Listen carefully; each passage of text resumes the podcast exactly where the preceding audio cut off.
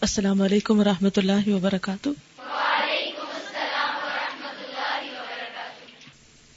نحمد نسلی اللہ رسول کریم اما بعد، فاعوذ باللہ من الشیطان الرجیم۔ بسم اللہ الرحمن الرحیم۔ ربش رحلی صدری ویسر لی امری۔ وحلل اقدتم من لسانی یفقہ قولی۔ فصل آٹھ۔ توبہ و استغفار کی حقیقت۔ یہاں بنیادی طور پر اگر آپ آگے مطالعہ کریں گے تو بظاہر عنوان سے یوں لگتا ہے کہ توبہ اور استغفار کی حقیقت کیا لیکن اصل جو موضوع یہاں ڈسکس ہوا ہے وہ یہ کہ بہت سے لوگوں نے توبہ اور استغفار کی حقیقت سمجھنے میں غلطی کی ہے۔ مسکنسپشن ہے بہت سے۔ توبہ کا صحیح مفہوم نہیں پتا لوگوں کو۔ استغفار کی اصل حقیقت نہیں معلوم۔ اسباب کے بارے میں بندہ اپنے نفس کے مغالطے اور دھوکے سے بہت ہوشیار رہے۔ کس سے؟ نفس کے مغالتے اور دھوکے سے سیلف ڈسپشن سے۔ اور اس سے بچنے کی پوری پوری کوشش کرے۔ یہ ایک اہم معاملہ اور نازک ترین امر ہے۔ کیا؟ کہ انسان کا نفس اسے دھوکا نہ دے جائے۔ انسان بازو کا دوسروں سے دھوکا کھانے میں بڑا محتاط ہوتا ہے اور بڑا ہوشیار بنتا ہے۔ لیکن بہت دفعہ خود اپنے سے دھوکا کھا جاتا ہے۔ کیونکہ جو خود سے دھوکا کھاتا ہے، اس کو احساس نہیں ہوتا۔ قرآن پاک میں آتا نا، یخادعون اللہ والذین آمنوا وما یخدعون الا انفسهم وما یشعرون۔ کیونکہ ہر بندہ اچھی طرح سمجھتا ہے کہ معصیت اور نافرمانی، معصیت کیا ہوتا ہے؟ گناہ۔ غفلت اور خدا فراموشی اس کے حق میں ایک خطرناک امر ہے۔ سب کو پتا ہے کہ گناہ بہت خطرناک چیز ہے، زہر کی طرح ہے۔ اس کی ہلاکت اور تباہی کا موجب اور سبب ہے۔ کیا آپ سب کو یقین ہے؟ اس میں ہم بات کر رہے تھے نا، لا الہ الا انت سبحانک انی کنت من الظالمین کی۔ کہ ہم میں سے بہت سے لوگ یہ جملہ بولتے ہیں، لیکن یقین نہیں رکھتے کہ ہم گناگار بھی ہیں، ظالم بھی ہیں، غلط کام کرتے ہیں۔ اسی طرح بہت سے لوگوں کو اس بات کا یقین نہیں کہ گناہ نقصان دے گا۔ اپنے سے پوچھیے کبھی سوچا کہ میں جو غلط کام کر رہا ہوں یہ مجھے نقصان دے گا؟ مثال کے طور پر جب آپ کسی کے ساتھ زیادتی کرتے ہیں، تو آپ کو کبھی احساس ہوا کہ یہ آپ کو نقصان دے گی؟ اگر آپ کسی پہ ظلم کریں، کسی کو نقصان دیں، تو کبھی خیال آیا کہ یہ ظلم اور یہ نقصان آپ کو خود آپ کے سامنے آئے گا؟ کتنی دفعہ گناہ کرتے وقت یہ یقین آیا، یہ خیال بھی آیا کہ میں ہلاکت کی طرف جا رہی ہوں۔ ہوتا؟ اتنی خاموشی کیوں ہے؟ کوئی انوکھی بات ہے؟ کیا آپ کو یہ بات سمجھ آ رہی ہے جو میں کہہ رہی ہوں؟ السلام علیکم۔ جہاں پہ بھی دین کا کام شروع ہو رہا وہاں مخالفتیں تو ہوتی ہیں۔ میں جب الہدا میں آئی تھی تو بہت سے لوگوں نے مجھے کہا کہ تم الہدا نہیں جانا بہت سی جس طرح مسکنسپشن ہوتی ہیں۔ تو یہاں پہ میں جب نئی نئی اسٹوڈنٹ تھی تو ایک اور نئی میری کلاس والوں اس کے بھی کچھ دل میں اس طرح کی باتیں تھی اس نے مجھ سے غیبت شروع کر دی یہاں الہدا کے بارے میں میں تھوڑی دیر کے لیے روکی، میں نے کہا کہ میں یہاں پہ کیوں آئی ہوں؟ قرآن پڑھنے آئی ہوں۔ اگر تو میں اس کی غیبت سنتی رہی تو میرے دل میں کچھ اس طرح کی باتیں پیدا ہوں گی اور جو میں علم لینا چاہتی ہوں وہ میں نہیں لے سکوں گی۔ تو پہلے تھوڑی دیر میں بیٹھی رہی، پھر میں نے کہا کہ میں یہ باتیں نہیں سننا چاہتی ہوں مجھے اس طرح کی باتیں۔ مطلب میں یہاں پہ قرآن پڑھنے آئی ہوں تو شاید ہو سکتا ہے کہ اس طرح کی باتوں سے میرا دل خراب اور پھر میں یہاں سے چلی جاؤں۔ تو میں چلی گئی، میں نے اس کی وہ باتیں نہیں سنی۔ تھوڑے دنوں بعد دیکھا وہ اسٹوڈنٹ وہاں پہ موجود نہیں تھی۔ کیونکہ جو اس نے کہیں سے غیبت سنی تھی، اس نے دل میں رکھی اور وہ اس طریقے سے اس علم کو لے نہیں سکی۔ الحمد میں نے وہ غیبت نہیں سنی، اس کو منع کر دیا اور آج میں الحمد للہ یہاں پر ہوں۔ قرآن کی نعمت بھی لی ہے اور الحمد للہ اپنے آپ کو امپروو کرنے کے لیے بھی موجود ہوں۔ اور آپ دیکھیں کہ اگر کسی کی باتیں سن کر آپ قرآن سے دور ہو جاتے ہیں، کیونکہ ہم یہاں کسی انسان کے لیے تو آئے نہیں کیا آئے ہیں۔ قرآن کے لیے آئے نا؟ اللہ کے لیے آئے اور یہی واحد نیت ہونی چاہیے ہماری۔ ہمیں انسانوں سے بہت سی شکایات ہو سکتی کیونکہ کوئی بھی انسان پرفیکٹ نہیں۔ لیکن امپرفیکٹ ہونے کے باوجود اس کام کی کوشش کرنا، کیا کہ وہ اللہ کا دین پھیلے؟ کیا یہ قابل تعریف نہیں؟ کہ ہم سب مجھ سمیت انتہائی کمزور، ناقص العقل نہ سمجھ اور بہت ہی محدود صلاحیتوں والے ہیں۔ لیکن ایک چیز پر شور ہے کہ ایک جذبہ ہے کہ ہم سب کیا کریں، قرآن کی خدمت کریں۔ اس جذبے کو لے کر ہی ہم یہاں آئے ہیں، آپ سیکھنے والے بھی اور ہم سکھانے والے بھی۔ ہم میں سے کوئی بھی فرشتہ نہیں۔ لیکن ایک شوق، اور صرف شوق نہیں، ایک کوشش ضرور ہے کہ خیر لوگوں تک پہنچے، اللہ کے بندوں تک پہنچے۔ اب اگر وہ کوشش ہو رہی ہے تو ہم سب کا فرض کیا بنتا ہے کہ ایک دوسرے کی و تباس و بالحق اور و تباس و بے صبر کے ساتھ اس کوشش کو آگے بڑھائیں تاکہ خیر عام ہو، نہ کہ ایک دوسرے کو ڈسکریج کرے۔ اور اگر ہمیں قرآن جیسی نعمت مل رہی ہے، تو ہمیں لوگوں کے رویے سے بے نیاز ہو جانا چاہیے۔ کسی کا خیر اور شر ہمیں اللہ کی طرف بڑھنے سے نہ روکے، کیونکہ یہ سارا ہی سفر دنیا کا کانٹوں سے بھرا ہوا ہے۔ اب یہاں سے چلے جائیں، کہیں اور چلے جائیں۔ وہاں الگ مسائل ہوں گے۔ دنیا کے کسی خطے میں چلے جائیں۔ یہ ہو ہی نہیں سکتا کہ اس دنیا میں کسی جگہ پر کوئی آزمائش نہ ہو۔ چونکہ امتحان کے لیے اس لیے ہر جگہ ہی آزمائش ہے ہر جگہ امتحان۔ ہر جگہ کبھی بیشی ہوگی۔ لہذا انسان جب خیر کی طرف آتا ہے، خیر کی نیت رکھتا ہے، تو اللہ تعالیٰ اس کے لیے خیر کے دروازے کھول دیتے ہیں۔ اور اگر انسان گناہ کی طرف بڑھتا ہے تو پھر کیا ہوتا ہے؟ گناہوں کے دروازے کھل جاتے ہیں اور آپ اس نعمت سے محروم ہو جاتے ہیں۔ تو اصل جو احساس کرنے کی بات اور سوچنے کی بات یہ ہے کہ جب بھی ہم کوئی غلط کام کرنے لگے تو یہ ضرور سوچ لیں کہ یہ ہلاک کرنے والا ہے۔ بازو کا ہمیں نظر نہیں آ رہا ہوتا کہ کیا نقصان ہوگا۔ کیونکہ عموماً ہم نقصان کو کس معنی میں لیتے ہیں؟ کہ مثلا اگر ہم چوری اپنے ہاتھ پہ مارے تو خون نکلے گا، تو ہمیں سمجھ آتی ہے کہ ہاں چوری مارنے سے خون نکلتا ہے، یا آگ میں ہاتھ ڈالے تو جل جاتا ہے۔ یہ ایک ایکشن اور اس کا ریئیکشن نظر آتا ہے سامنے۔ لہٰذا چونکہ فوری طور پر نتیجہ سامنے آتا ہے، تو ہم آگ میں ہاتھ نہیں ڈالتے، ہم چوری سے خود کو نہیں کاٹتے۔ کیونکہ نقصان نظر آ رہا ہے۔ لیکن کچھ نقصان اس طریقے پر نظر نہیں آتے۔ یہ نہیں ہوتا کہ ہم جھوٹ بولیں اور زبان کٹ جائے وہ فوراً۔ یہ نہیں ہوتا کہ ہم کسی کی بےزتی کریں تو فوراً ہماری بھی کوئی کر دے۔ ہو سکتا ہے کہ دوسرا شخص اپنی عزت بچانے کے لیے خاموش ہو جائے۔ لیکن یہ نہ بھولیں کہ جو کچھ کیا ہے اس کا وبال تو دیکھنا ہی پڑے گا۔ اللہ یہ کہ ایسی سچی توبہ اور آئندہ سے باز آئے کہ اللہ تعالیٰ معاف کر دے۔ اور وہ ہم سے وہ نوز کا من شرور انفسنا وہ من سیات آمالنا کہ تو ہمارے اعمال کی جو سیاحت اور اس کے برے نتائج ہیں، ان سے ہم بچ نہیں سکتے جب تک اللہ ہم کو پناہ نہ دے۔ تو اس میں آپ دیکھیے کہ گناہ جو ہے، وہ ہلاکت اور تباہی کا موجب ہے اور سبب ہے۔ اس سے اس کی دنیا اور آخرت دونوں تباہ ہوتے ہیں۔ بندے کا نفس اسے دھوکا اور فریب دیتا رہتا ہے۔ ایسا کبھی اللہ تعالیٰ کے افو درگزر اور مغفرت اور بخشش کی امید پر ہوتا ہے۔ کبھی زبانی توبہ اور استغفار۔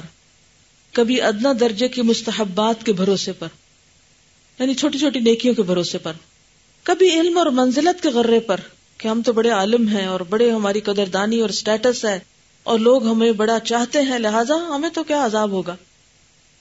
کبھی تقدیر کی آڑ لے کر، کبھی اپنے جیسے لوگوں کے اعمال و کردار کو دلیل بنا کر اور لوگ بھی تو کرتے ہیں ایسا؟ کبھی ان لوگوں کے اقتدا کی بنا پر جو ریاست و عمارت، جاہ و منزلت کے فتنے میں پڑھ کر دنیا کے وز اپنا دین برباد کر چکے ہیں۔ اور بعض لوگ یہ خیال کرتے ہیں کہ ابھی جو چاہو کر لو، پھر استغفر اللہ استغفر اللہ کہہ کر معاف کرا لیں گے۔ تو بہت سے لوگ یہ مانتے ہی نہیں کہ گناہ نقصان دہ ہے۔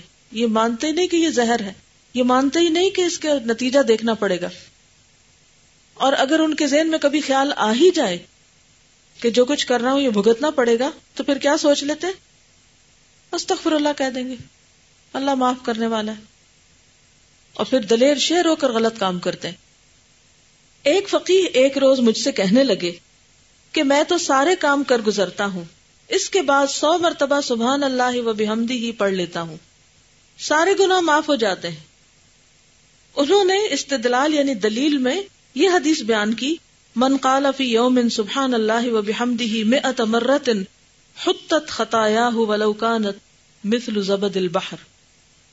جو آدمی ایک دن میں سو مرتبہ سبحان اللہ و بحمدی پڑھ لے گا، اس کے سارے گنا معاف ہو جائیں گے، اگرچہ وہ دریا کی جھاگ کے برابر ہی کیوں نہ ہو دلیل بھی ہے، بالکل مطمئن ہے کیا فکر ہے؟ کیوں غلط کام چھوڑے؟